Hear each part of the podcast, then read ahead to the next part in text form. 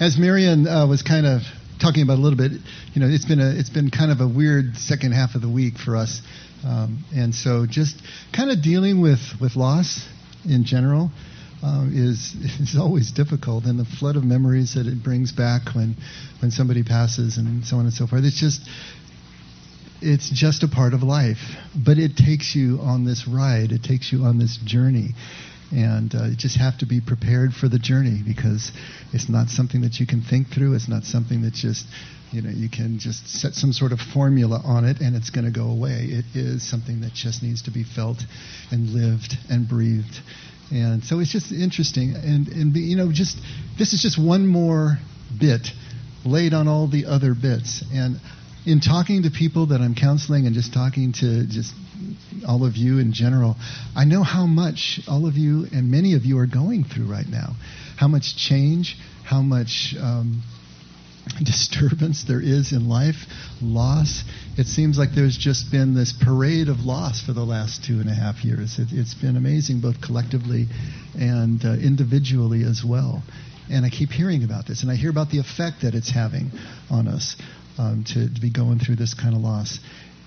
And so suffering is something that has really, I think, been on my mind and probably on a lot of your minds right now as you're going through the things that you're going through. You know, what is it about this suffering? And uh, is it supposed to be this way? You know, it's, it's just all these questions that we have when life gets difficult, when things get scary. You know, when we start to question, you know, what is going on? Am I still in God's favor? You know, is is this the way the world's supposed to be? Is there something that we can do to make it different? Can we pray it away? All these questions that arise when we go through difficult times. And so I wanted to address that this morning. We've been on a on a roll leading up to the contemplative life because the contemplative life, this following of Jesus in contemplation, in the four S's, you know, the silence, the solitude, the stillness, the simplicity of life. To impose that on our lives is the way of Jesus, but for a very particular reason. And it has everything to do with the suffering that we encounter in life. Last week we talked about the ugly duckling for those of you who are here or listen to the message. And the idea there was that this, this story of the ugly duckling, you know, the story of the, the, the one duck that was different than all the rest and was teased and, and mercilessly taunted and abused because it was different and it was ugly to their eyes and so on and so forth. And he goes through his life and then finally realizes when he joins a flock of swans and is immediately accepted. And he looks in the reflection and sees that he was a swan all along. Well, of course he was an ugly duck because he was a swan, you know. And we talked about that story. We talked about Cinderella. We talked about the Frog Prince. We talked about Luke Skywalker. We talked about Neo and the Matrix, all being the same story told over and over again. And from time immemorial to now, we've been telling this same story. Why? Because it's each one of our stories. Each one of us is a swan. Each one of us, the slipper fits. Each one of us is a prince or a princess. Each one of us has royal blood flowing in our veins because we are our Father's child, who is the King. What does it take for us to get to understand that? What does it take for us to finally realize who we are? As Merton said, that we're all walking around shining like the sun. What does it take for us to understand that about ourselves? And especially, and in conjunction with everyone else that we encounter and pass, no matter who they are. They also have royal blood. The slipper fits them as well. They are swans. This breakthrough, this spiritual breakthrough that we're all looking toward, that we're here to try to engender in our lives, is about breaking through to that reality, breaking through to that understanding, to see things in that particular way. All the great mystics looked at life this way. It's the inevitable conclusion that you reach when you finally do step away, step away from your egoic mind, the part of you that thinks in dualities, the part of you that is always comparing and contrasting and putting things in separate camps for easy storage and retrieval so that we can survive and react quickly in life.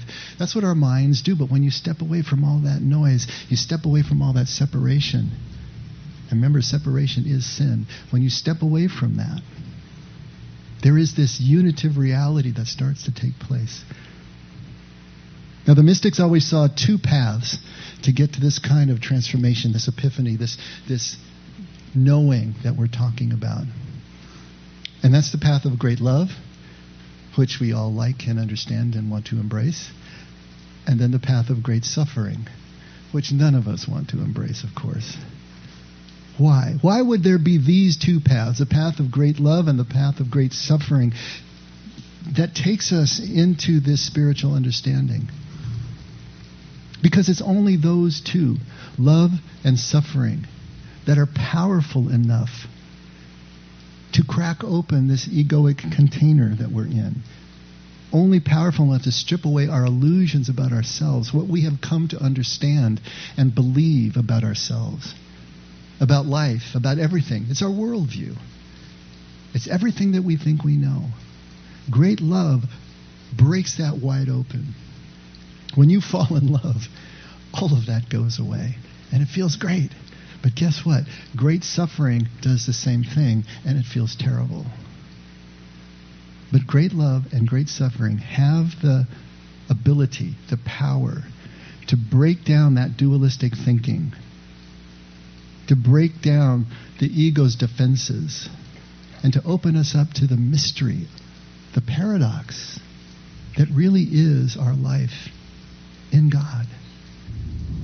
God will never be able to be viewed dualistically. As soon as we put him into words, he's not there anymore. In order to really have that unitive perception that we're talking about, that can't be put into words, it can only be experienced at moments is to go through that gauntlet great love, great suffering, to find out that everything is really one thing. Everything is God. Everything is the love of God. We are the substance of that. But that is a journey itself, how we actually get there. When Jesus came back from the wilderness, he stated his identity, didn't he? And the best way that he stated it in words is that I and the Father are one. Now we hear those words and we think, okay, you know, well, that sounds great. I like that. We talk about being joined at, at the hip with a person. I talk about being joined at the hip with Nina for 15 years, you know. We're joined to our spouses. And so we think of it in human terms. But this goes so much deeper than that. When Jesus says that I and the Father are one, He's talking about that all of his meaning, all of his purpose, all of his identity is tied up in his experience of the Father and the Father's love. That he really doesn't even exist except in that Father, in the Father's love. He tries to put it in words. He says, I don't do anything of my own initiative. All I do is what the Father tells me to do. I and the Father are one. He's trying to say that everything that he is is subsumed into, is one with the Father. He only sees himself or understands of himself in terms of the Father, in terms of this unseen oneness. That's it. Because the actual oneness we're talking about here remains unseen. Everything we see is dualistic. Everything we see is diversity separate form and function. Underneath that, unseen, is the oneness. Which, if you think about it, is a perfect definition of love, isn't it? Unseen oneness. The identification with the beloved that Merton talks about, that's love. It is connecting on that deeper level understanding that we are one and the same, so that all of our behavior and eventually all our feelings flow from that oneness, from that unity. That's what's at stake here. Being able to live that way, even when we can't see how it's possible. So, as a path to this kind of transformation we're talking about, as a path to breaking through the ugly duckling syndrome and being able to see ourselves as the swan, to be able to see ourselves as one with the Father, love makes perfect sense, doesn't it? I mean, love, yeah, love, let's go. All you need is love. But what about suffering? How does that really fit into the scenario here we're talking about? Because we can fall in love easily with our children. First time you see that little face, right? It's just automatic. Everything flows out of you. There is a oneness, there is a connection there. And we can easily fall in love with pretty people, people we're attracted to. That's easy enough. And we can fall in love with people who love us, who have that caring, who can see us and, and, and are there constantly for us. We can fall in love with them.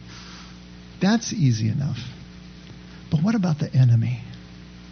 What about the one that we don't get? What about the one that we don't like? What about the one that seems disgusting to us? What about the one that is unlawful? What about the one that is breaking every rule in the book? What about the one that just stands outside the camp? How in the world are we going to get to love them? How are we going to get to be able to see the unseen unity between us and those that we don't like? How do we bridge that? See, the truth is that we won't, we can't know the Father that Jesus talks about until we do, until we can see the unseen unity between us, the unseen oneness. Because that's what the Father's love is all about. The Father's love is completely without degree. The Father's love is completely indiscriminate. It falls on the just and the unjust, the pretty and the ugly. It falls on everyone. If we're going to understand who the Father is, we have to experience that kind of oneness and unity and connection. And further, we can't know ourselves until we know the Father. Because just like Jesus, our identity will make no sense apart from the Father's identity, from ultimate reality. That's where we're trying to go. How do we get there? Well, now enter suffering, right? Suffering can take us to love by opening us up. And love always takes us to suffering. You guys know that, right? As soon as you fall in love with something, you're going to get hurt. That's just the way it is because nothing stays the same. We fall in love with a snapshot. The snapshot doesn't stay the same, it changes, and we feel that loss and our hearts get broken. To open ourselves up to love is in the same breath, or at least the next breath, to open ourselves up to suffering. That's just the way it works, the way it has to work. Why? What do love and suffering have in common that they should be so linked this way? What they have in common is that when we are in the midst of either one of them, we are not in control. We're not in control. In fact, love and suffering take us out of control. That's their function. Now, in love, we give our control, we give our hearts to the beloved, right? In suffering, suffering is when we find out we're not in control. It's when we realize that we're not in control because we wouldn't choose this otherwise. In suffering, if you think about it, we're actually practicing, we're training to be out of control, to be vulnerable. We're training and we're practicing to be in love when we are suffering. That suffering, that heartbreak, breaks down the walls that we construct in order to defend ourselves, to stay apart, right? To stay safe, to stay competitive with each other. Those are all the walls. That's the illusion. That's the, the, the, the, crusty exterior of the ego that we create in order to be able to survive and find advantage in our lives. But suffering breaks that down. Love breaks that down. When we're in the throes of either, it's almost like we're putting on x ray glasses and we can suddenly see the frame, right down to the frame of the house or we can see right down to the skeleton, the bones of every person, where everything is the same. It's the exterior of things that divide us, the exterior of things that we judge to be different. But as soon as we're in that state of love or suffering, we're seen right down to the oneness, the intrinsic oneness, that sameness that we all share. But we've got to be ready to see. This doesn't just happen. Because if we encounter suffering and we're still too fearful, if we encounter suffering and we're still in the throes of that kind of fear, then it can lead to anger. Then it can lead to bitterness. Then it can lead to resentment and a sort of permanent victimhood. Suffering will take us there if it's coming from a place of fear. And that is a purpose of spiritual formation. What we're doing here, what we're trying to do, is to make ourselves ready to see what suffering is trying to teach us, what it can teach us if we would only let it. Now, why would I say that? That suffering is there to teach us? I mean, not suffering is there to teach us, suffering is just there. Are we willing to be taught by suffering? Because I'll tell you what, newsflash, life is hard. Life is difficult. But it's hard and it's difficult for a reason.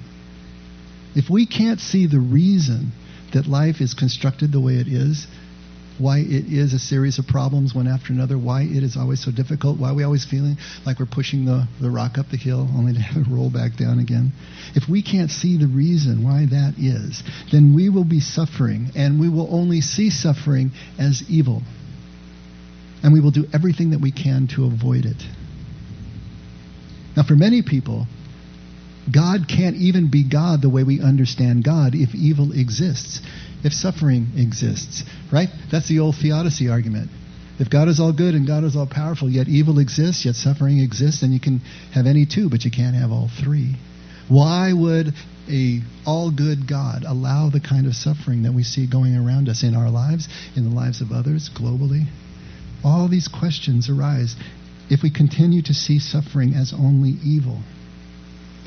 But if we're going to break through spiritually to this place that Jesus is trying to lead us, to be able to see past the ugly duckling exteriors of not only people, but circumstances, all the way to God, to the royalty that's underneath, then we need to deeply understand the place that suffering has in our lives and to stop fighting it, stop trying to avoid it, so that it can do its work in us.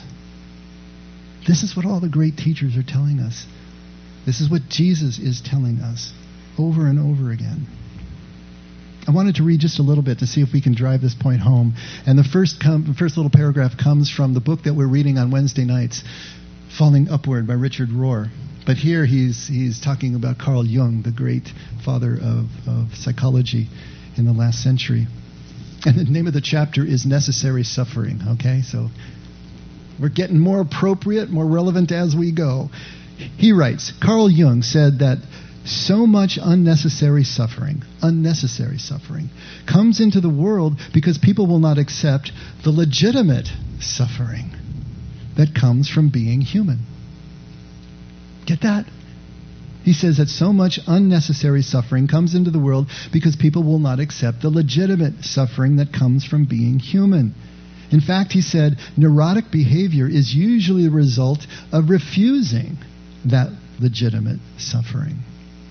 Ironically, this refusal of the necessary pain of being human brings the person to ten times more suffering in the long run. It is no surprise that the first and always unwelcome message in male initiation rites is life is hard.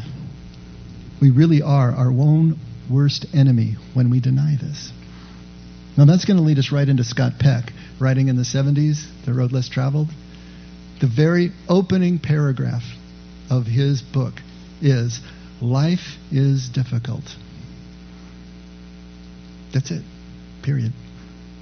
This is a great truth, one of the greatest truths. It is a great truth because once we truly see this truth, we transcend it. Once we see the truth, we transcend it. Once we truly know that life is difficult, once we truly understand and accept it, the life is no longer difficult. Because once it is accepted, the fact that life is difficult no longer matters. Now, that may be a bit of an overstatement, but you get where he's going, right? Most do not fully see this truth that life is difficult. Instead, they moan more or less incessantly, noisily or subtly, about the enormity of their problems, their burdens, and their difficulties, as if life were generally easy, as life should be easy. They voice their belief, noisily or subtly, that their difficulties represent a unique kind of affliction that should not be, and that has somehow been especially visited upon them or else upon their families, their tribe, their class, their nation, their race, or even their species, but not on others. I know about this moaning because I've done my share. Life is a series of problems. Do we want to moan about them or do we want to solve them? What makes life difficult is that the process of confronting and solving problems is a painful one. Problems, depending on their nature, evoke in us frustration or grief or sadness or loneliness or guilt or regret or anger, fear, anxiety, anguish, despair. These are uncomfortable feelings, often very uncomfortable, often as painful as any kind of physical pain, sometimes equaling the very worst kind of physical pain. Indeed, it is because of the pain that events or conflicts engender in us all. It is because the pain that events or conflicts engender in us all that we call them problems in the first place.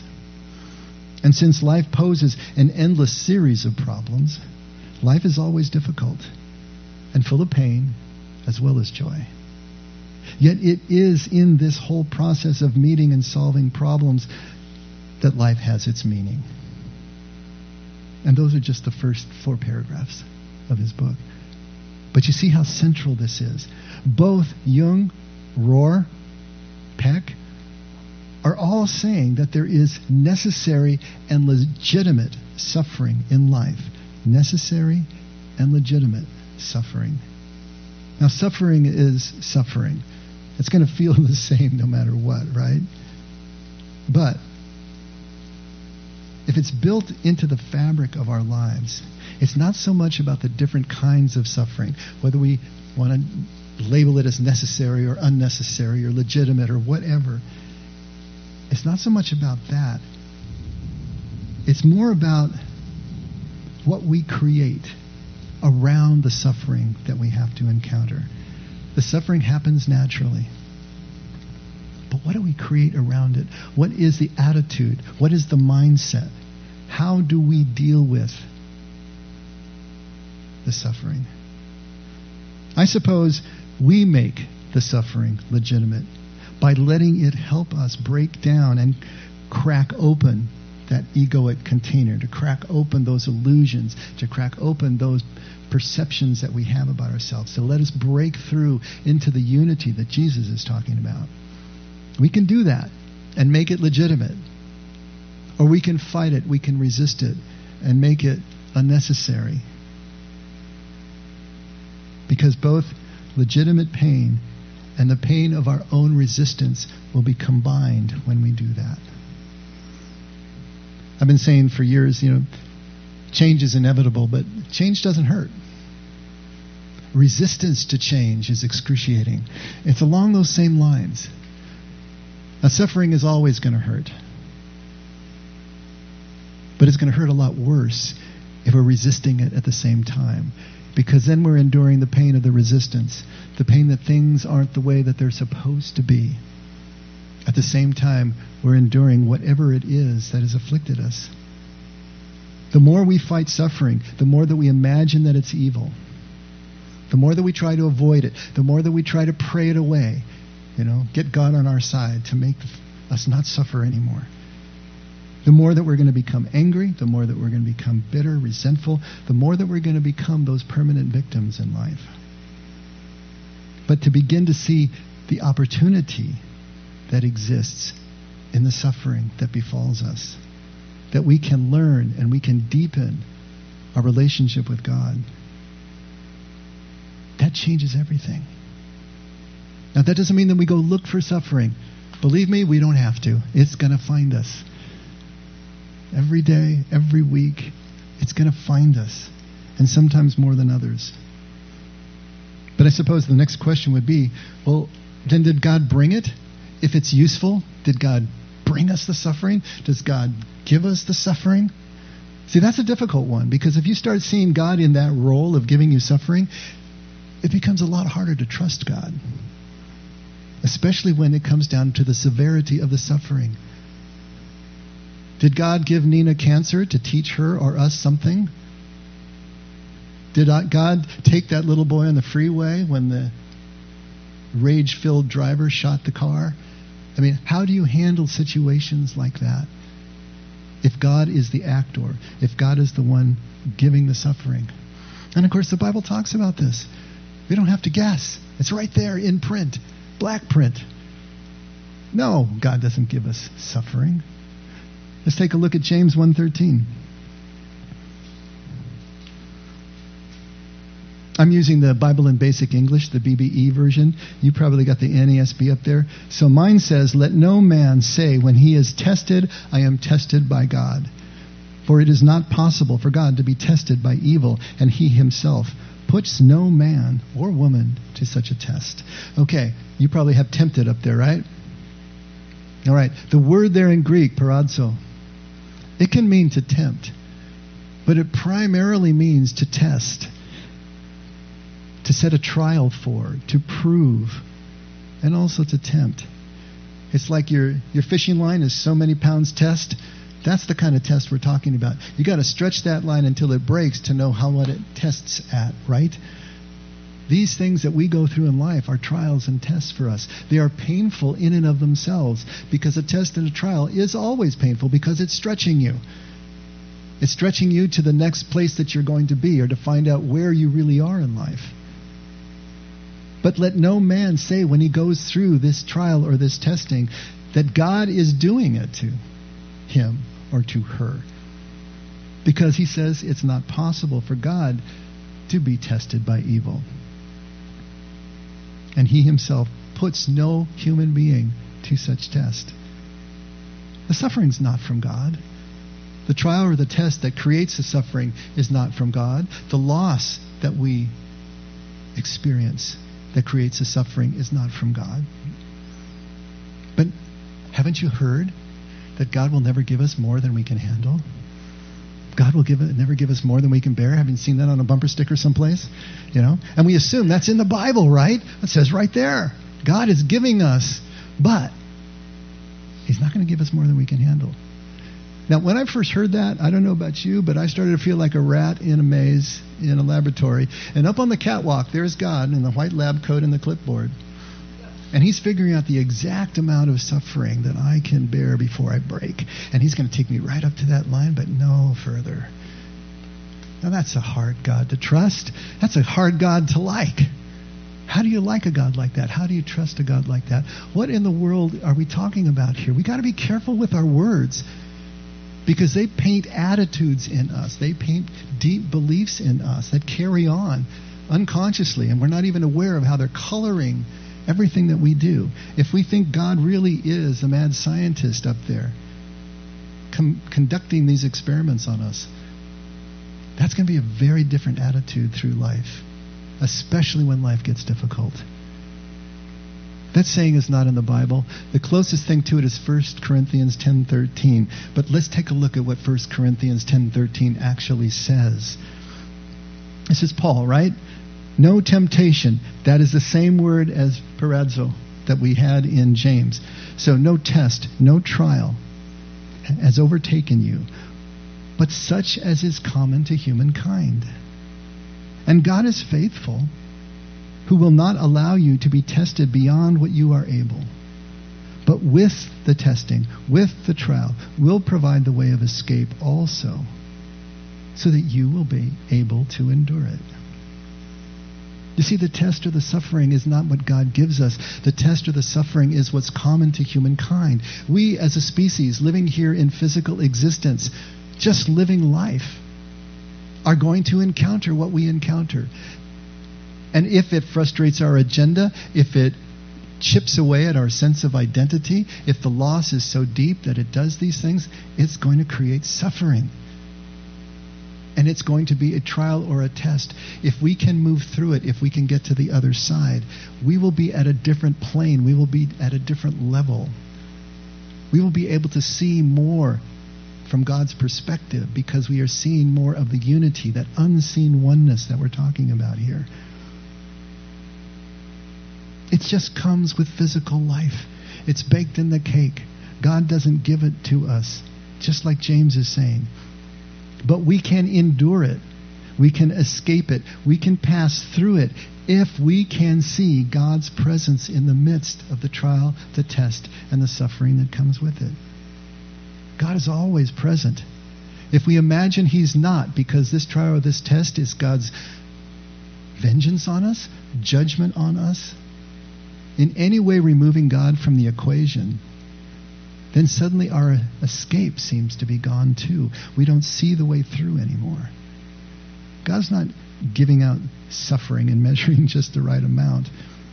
But we can always get through what is in front of us with God's empowerment, with God's presence, and our attitude toward it. Jesus is very clear here. Suffering is a part of life. It's necessary to our purpose. Take a look at John 16 at verse 33. In the world you will have tribulation, but take heart. I have overcome the world. He's basically saying the same thing as Paul, isn't he? You're going to have difficult times. This is what happens. But I've overcome the world. I am still here. I am present. Connecting with me takes us through and transcends into something else that overcomes everything that comes with this physical system. At John 12, starting in verse 24, truly, truly, I say to you, unless a grain of wheat falls into the earth and dies, it remains alone. But if it dies, it bears much fruit. Suffering right now, before your very eyes. Whoever loves his life loses it, and whoever hates his life in this world will keep it for eternal life. And here's a variation at Luke for, uh, chapter 9, verse 23. If anyone would come after me, if anyone would come after me, that is, follow me, follow my ways, let him deny himself and take up his cross daily. Take up his cross daily and follow me. For whoever would save his life will lose it, but whoever loses his life for my sake will save it. I knew you were doing that, buddy. Thank you. I don't know if it's going to hit the spot, but we'll try.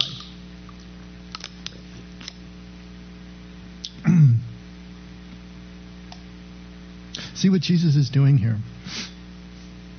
He's giving us two really great metaphors.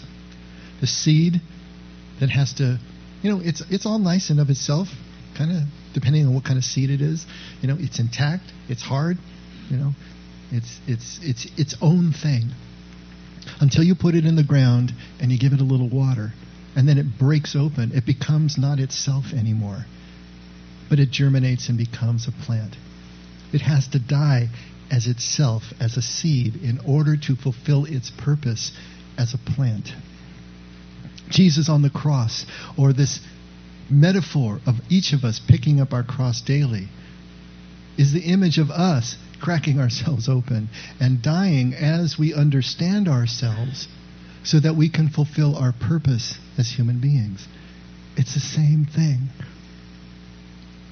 He who finds his life loses it, but he who loses his life finds it. This is that great paradox. This is that mystery. The more we try to find our life, the more we try to stay ourselves as we understand ourselves, the more that we are hardening ourselves to actually fulfilling our purpose in life, which is to lose ourselves in the oneness that is the real fabric of things, in love and in great suffering. They both achieve the same goal for us. These two great metaphors. The cross is the overarching metaphor and symbol of Christianity, obviously. But it also is the, me- the metaphor for this necessary suffering that we're talking about. Because without the cross, without the laying down, that ultimate vulnerability that Jesus achieves on, on, on the cross at Calvary, there is no life. There is no love that is possible. No one has greater love than this, and they laid down their life for a friend. We have to fall to the ground. We have to become not ourselves as we imagine ourselves in order to connect in this way. But Jesus also has another great metaphor, a great symbol for the laying down that he's talking about, the descent before the ascent. the necessary suffering that we've been talking about here. Take a look at Luke 11, starting at verse 29. He's sparring with the Pharisees at this point, as he's wont to do. And he says, If anyone, I'm sorry, he says, when the crowds were increasing, he began to say, This generation is an evil generation. Now remember evil, Bisha in Aramaic? It means not ready for prime time. It means unripe. It means unable to do the intended purpose. Not evil necessarily in a malicious way, but more in the way that you just don't we just don't know what we're doing yet. Okay, so this is an evil generation. It seeks for a sign. Right? In that immaturity, in that inability, looking for some kind of sign. Please give me a sign. How many times have we asked for a sign? Show me the way, the risk free way, the way of not suffering so that I can follow that. This evil, unripe generation seeks for a sign, but no sign will be given it except the sign of Jonah. For as Jonah became a sign to the people of Nineveh, so will the Son of Man be to this generation. So here we got this sign of Jonah. What's that? Kind of cryptic. As usual, Jesus being a bit cryptic here. The sign of Jonah, what is that? You remember the book of Jonah? Y'all know Jonah? Basically, the story of Jonah. Okay, so Jonah is one of God's prophets, but God calls Jonah to go to the people of Nineveh. Now, Nineveh was the capital of the Assyrian Empire, right? One of the uh, between the Tigris and Euphrates in the valley there in Mesopotamia, they were the powerhouse. They, they were the superpower of their day. And they were constantly harassing Judea, constantly harassing the northern kingdom of Israel. They were the sworn and hated enemies. They were known, known for their cruelty, they were known for their ruthlessness. When they put a, a nation down, they put it down. And they were feared and hated by all the peoples in the local area. And God calls Jonah to go to Nineveh to preach to them, to tell them that in 40 days they're going to be overrun. So, what are you going to do about it? Jonah doesn't want to do that because he knows what kind of God God is. He knows that God is merciful, he knows that God will relent, and he wants these people wiped off the face of the earth. So, he says, There's no way I'm going. So he takes off for Tarshish. Nobody actually knows where Tarshish is, but yeah, some scholars think it was on the east coast of Spain. So that means he's going to go as far as he can possibly go across the Mediterranean, right? From the Levant, from, from Judea to Spain, to get away from God, to get away from having to do this horrible thing, and hopefully then the kingdom will fall.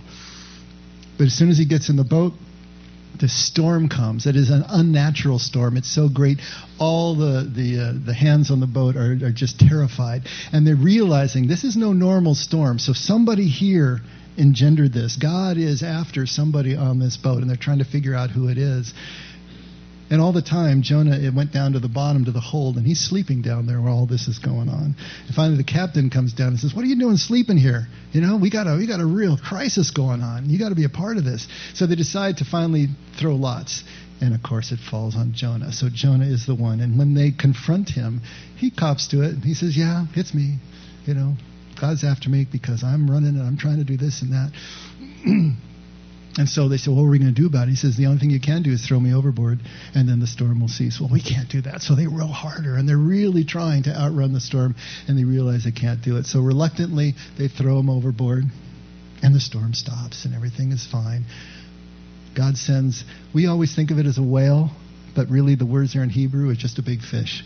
A big fish comes and swallows Jonah up and carries him around in his belly for three days and three nights. And while Jonah is in there, he's praying to God the whole time, you know, and asking God to deliver him. And God does. And the fish comes and vomits Jonah back up on the shore, right back where he started. And God says again, Now, are you ready?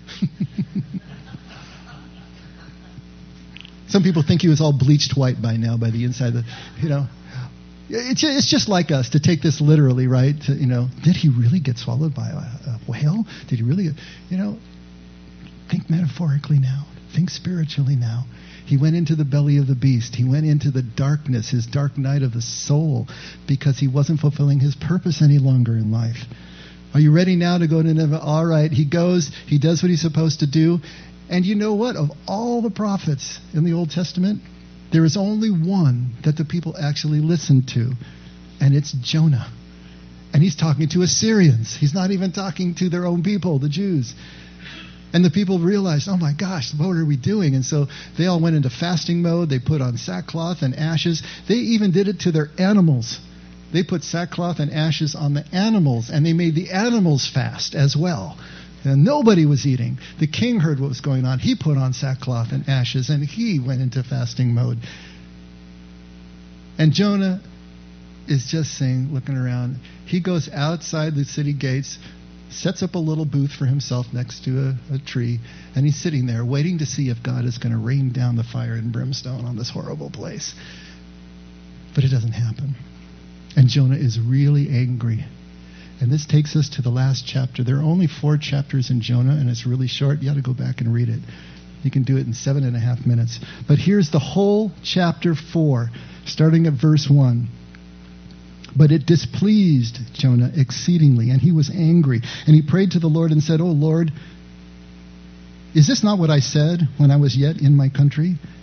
That is why I made haste to flee to Tarshish. For I knew that you are a gracious God and merciful, slow to anger and abounding in steadfast love and relenting from disaster. Therefore, now, O Lord, please take my life from me, for it is better for me to die than to live. And the Lord said, Do you do well to be angry? Jonah went out of the city and sat to the east of the city and made a booth for himself there and sat under it in the shade till he should see what should become of the city. Now the Lord God appointed a plant and made it come up over Jonah that it might be a shade over his head to save him from his discomfort. So Jonah was exceedingly glad because of the plant. But when dawn came up the next day, God appointed a worm that attacked the plant so that it withered. And when the sun rose, God appointed a scorching east wind, and the sun beat down on the head of Jonah so that he was faint. And he asked that he might die, and said, It is better for me to die than to live. But God said to Jonah, Do you do well to be angry for the plant? And Jonah said, Yes, I do will to be angry, angry enough to die. I gotta love Jonah, right? And the Lord said, You pity the plant, for which you did not labor, nor did you make it grow, which came into being in a night and perished in a night. And should I not pity Nineveh, that great city in which there are more than 120,000 persons who do not know their right hand from their left, and also much cattle? and also much cattle. That's the end of the book, the last lines of the book. I just got to love this stuff. But look what, look what the Lord is saying to Jonah here. It is so perfect. 120 persons who don't know their right hand from their left. This is just like Jesus saying from the cross, Father, forgive them. They don't know what they're doing. They don't know what they're doing. They're Bisha. They're immature. They're unripe. They don't get it yet. Should I destroy them because they don't understand? And yet you are suffering because of the plant, and you're not suffering at the thought of these people losing their lives and the city being destroyed and also much cattle? This is Jonah's moment. Who is really being saved here in the book of Jonah? Nineveh? You got to look beyond and see this is Jonah's moment. The book is about Jonah primarily. Now, we don't get to see his response here.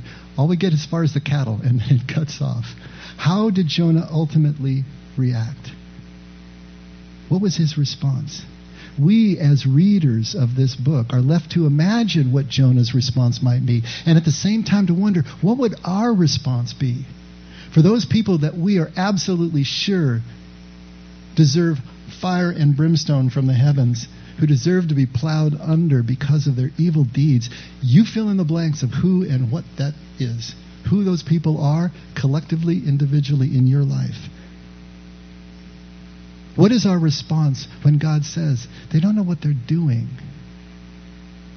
Can you see the oneness with them as fellow human beings when you don't know what you're doing? And I have mercy on you. That there is this unseen oneness There is this connection that the suffering can lay bare in your life. Are you willing? Are you ready to be able to do this? We're left to imagine God's question for ourselves as we're left to imagine it for Jonah at the same time. The suffering, these trials, testings, these difficult problems of life and the pain they cause, if we resist, if we try to flee, like Jonah, it puts us into the belly of the beast. It cuts us off from our source. It cuts ourselves off from the escape that Paul talks about, from the trial and from the temptation. It creates in us that deep neurotic pain that Jung talks about and can even take us to psychotic pain as well if we let it go long enough.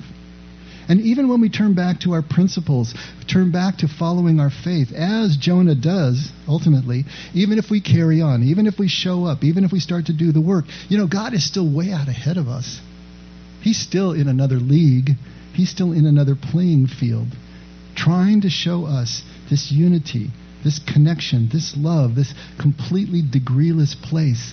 It's kind of like Rumi's field, right? There is a field out beyond right doing and wrongdoing. I'll meet you there. There's that field out there beyond everything that we think is fair and just and right. That if we can let go of the things that we so tightly cling to, we can get there as well. And this love of God, this completely unjust love of God, covers the Assyrians, even in all of their cruelty. And it covers everyone and everything that we can still only see as ugly ducklings. But until we can see the swan in them, see the royalty in them and in everyone, then we're never going to be able to see the swan in ourselves. We're never going to believe it and trust it at the level that is life changing. Jesus knows this. This is what he's talking about. That cracking open our ego, to laying down our defenses and our illusions, is the only way to know ourselves. And great suffering opens us up to the great love that is the way of Jesus and the way of all the mystics. Now, the best communities among us, the best communities that we're a part of, are preparing us and training us for life's difficulties. Not the easy parts. We can handle that on our own. But the really responsible communities, the indigenous ones, the ancient ones, they always prepared the people for the difficulties of life. Because if they were going to survive as a collective, they had to survive individually. And that's the way that they were taught how to survive, how to thrive, how to get through life's difficulties. They train us for that. What do we have left in our culture? I said, we got the military. Okay? They're certainly going to train you to survive the difficulties because that's their purpose, right? We've got police, we've got fire, we've got paramedics, EMTs. They're going to be trained for the difficulties because that is what they're going to be facing. That's what they're getting paid to face.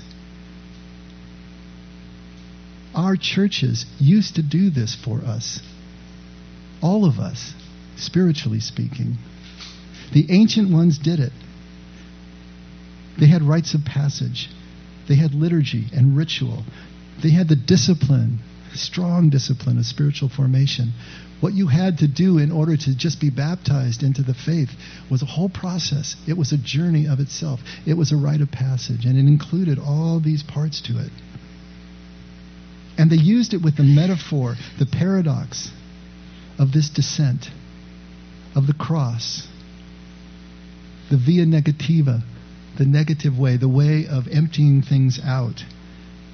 The differences between consolations, the good feelings we get as part of our spirituality, and then the desolations that we necessarily needed to fall into, where all that was apparently taken away. All of this imagery, metaphor, symbolism, and actual practice was preparing each adherent for the difficulties of life, how they could get through it intact with their faith and their principles and their sense of connection. How does this happen? It happens when we train for it, when our attitude is such that we're not surprised when difficulty happens, but we know what to do with it. But see, we've lost all of that. We've lost it all in the wishful illusion that suffering is evil and somehow avoidable. And that if we just pray hard enough, God can take it from us. Now, I don't know how this sounds to you. It might sound really depressing, and I'm sorry if it does. But let's take that and try to turn it around. Anything that we're talking about here, anything that I am interpreting for you that Jesus is talking about, the scriptures are talking about, and all of the saints of the church are talking about, is not going to add an iota of suffering to your plate that you wouldn't otherwise encounter anyway. What it's actually giving you is the way of escape. That if your attitude can change about the suffering that you endure, that you encounter, then you actually can endure it. To stop resisting it as if it shouldn't exist in your life. Enough to be able to see God's presence in the midst of it. To see God's presence and purpose in the pain that you're going through is all we need to be able to persevere, to get through the pain. And in doing that over and over in our lives, that's how we find ourselves. We find the Father. We understand who the Father really is. Always the way of escape, escape through the difficulties. And as we find ourselves in Him, connected to, one with, then we find the swan in ourselves. We find our own royalty in this bargain, in this transformation. If we can transform, literally, if we can transform our view of suffering, then the suffering that we encounter can transform us and point us straight to the great love that is our Father. This is Jesus' way. If you're going to follow Jesus, you have to follow all of Him the descent and the ascent on the other side. The great love, yes, of course, but the great suffering that teaches us the depth of that love. Let's pray. Father, it continues to just confound us the depth of your love how almost humanly impossible it is for our arms to get fully around the depth of your love. And so we keep inching up toward it. We get closer step by step and layer by layer. And we call on you for the help that we need, the strength and the courage that we need to keep picking up our cross each and every day, each and every moment, to keep letting the seed fall to the ground, to risk losing whatever it is that we think of ourselves, to open ourselves up to the oneness that is why we're here. Father, thank you for this gift of your love. Thank you even for the gift of the suffering that it takes to make us aware of the depth of the love.